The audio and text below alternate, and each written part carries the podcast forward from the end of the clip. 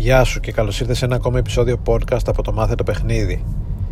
Πλησιάζει ο καιρός όπου η νυχτερινή διασκέδαση θα ανοίξει και πάλι. Τα μπαρ και τα κλαμπ είναι έτοιμα για το νέο μεγάλο άνοιγμα. Μετά από ε, διάστημα αποχής πολλών μηνών θα μπορούμε πλέον να κάνουμε πάλι ε, night game. Βέβαια ήδη αν θέλει κανείς πλέον ε, είναι αρκετά εύκολο να παίξει κατά τη διάρκεια της ημέρας. Ειδικά τα Σαββατοκυριακά που τα πάρκα είναι γεμάτα από κόσμο μπορεί, και ε, μπορείς άνετα να κάνεις παιχνίδι και έχεις το πλεονέκτημα ότι ε, τα στα πάρκα γενικά η κινητικότητα είναι χαμηλή πλέον λόγω του κορονοϊού. Δεν υπάρχει, δεν υπάρχει μεγάλη κινητικότητα. Ε, τα group κάθονται σε ένα συγκεκριμένο μέρος και μιλάνε, συζητάνε, κάνουν πικνίκ, ακούνε μουσική κτλ. Επομένως, ε, σε οποιοδήποτε πάρκο και αν πας, στο Νίμιτς, στο Νιάρχο, στο πεδίο του Άρεος, που, ε, είναι αρκετά εύκολο να πλησιάσεις και να γνωρίσεις γυναίκες. Όμως, με αφορμή το επικείμενο άνοιγμα της νυχτερινής διασκέδασης, θα ήθελα να αναφερθώ σε ένα θέμα το οποίο είναι χιλιοπεγμένο αλλά ε, είναι αρκετά επίκαιρο. Θα μιλήσω λίγο για το άγχος προσέγγισης γιατί πολλοί από εμάς μπορεί να έχουμε σκουριάσει λίγο κατά τη διάρκεια αυτής της αποχής.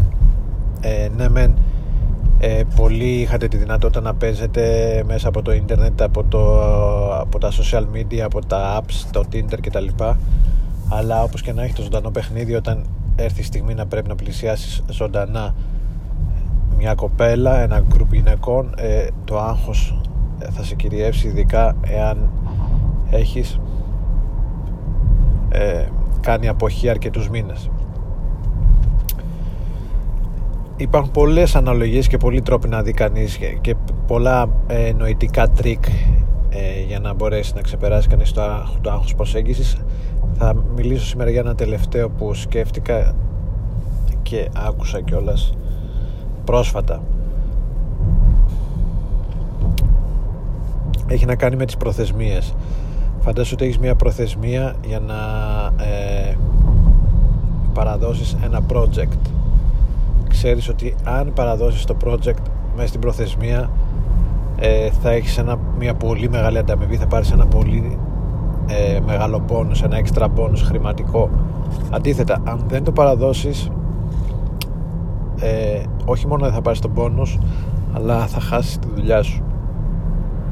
Δηλαδή εάν ε, εκπληρώσεις εάν τελειώσεις και το project μέσα στη συγκεκριμένο χρονικό περιθώριο που σου έχουν δώσει θα έχεις μια μεγάλη ανταμοιβή. Εάν δεν το παραδώσεις όχι μόνο δεν θα έχεις την ανταμοιβή αλλά θα έχεις και απώλεια. Κάπως έτσι θέλω να σκέφτομαι την προσέγγιση. Έχεις ένα συγκεκριμένο χρόνο για να πας να πλησιάσεις μια κοπέλα. Έχεις ένα συγκεκριμένο παράθυρο ευκαιρίας.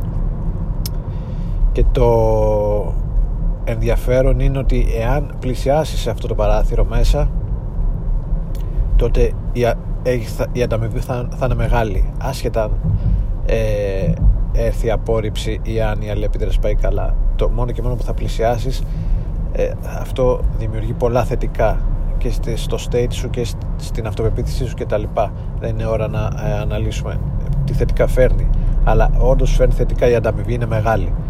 Εάν πάλι δεν πλησιάσεις δεν είναι μόνο ότι δεν κερδίζεις αλλά κιόλας χάνεις διότι εάν έχεις βγει έξω για game εάν είσαι στη φάση του pick up εάν ε, θες να πλησιάσεις γυναίκες; Το να βρεθεί μια γυναίκα που θες να της μιλήσεις και να μην της μιλήσεις ε, έχει χειρότερο αποτέλεσμα από το να μην βρισκόταν καν στο δρόμο σου. Διότι μετά μετανιώνεις και αυτό είναι το χειρότερο συνέστημα που μπορεί να έχει κανείς στο παιχνίδι. Να μετανιώσει για κάτι που δεν έκανε ενώ ε, ήταν μέσα στο έλεγχό του να, να μπορέσει να το κάνει επομένως η προσέγγιση έχει αυτό το, το διπλό ε, το διπλό αντίκτυπο ας το πούμε έτσι. Εάν την κάνεις έχεις μια πολύ μεγάλη ανταμοιβή. Εάν δεν την κάνεις έχεις μια πολύ μεγάλη απώλεια που θα σου φέρει πόνο. Επομένως ε, για να το δεις και λίγο αριθμητικά πες ότι είσαι στο 0 πριν πλησιάσεις. Εάν ε, πλησιάσεις και πάρεις ένα όφελος 100 εάν δεν πλησιάσεις έχεις μια απώλεια μείον 100 επομένως η διαφορά είναι στο 200 δεν είναι στο 100 αν υποθέσουμε ότι το όφελος είναι 100 αν πλησιάσεις. Επομένως σκέψου το δύο φορές ε, πριν διστάσεις να πλησιάσεις την κοπέλα που είδες και σου αρέσει και θες να την πλησιάσεις. Διότι ε, εάν δεν την πλησιάσεις θα χάσεις και θα έρθει πόνος.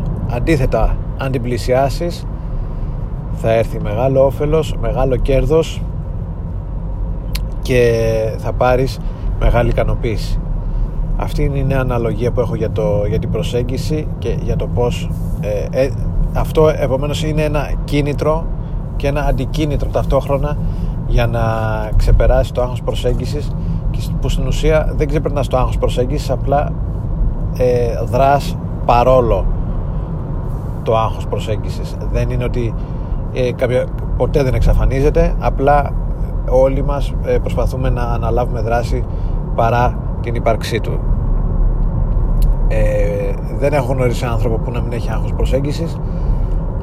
Έχω γνωρίσει πολλούς όμως οι οποίοι ε, αναλαμβάνουν δράση παρά το άγχος προσέγγισης. Υπάρχουν κάποιοι λίγοι που μπορεί λόγω ιδιοσυγκρασίας να είναι τελείως ανέστητοι για να μην βιώνουν άγχος προσέγγισης το οποίο δεν το θεωρώ και πολύ υγιές θεωρώ υγιές ε, να έχεις άγχος προσέγγισης και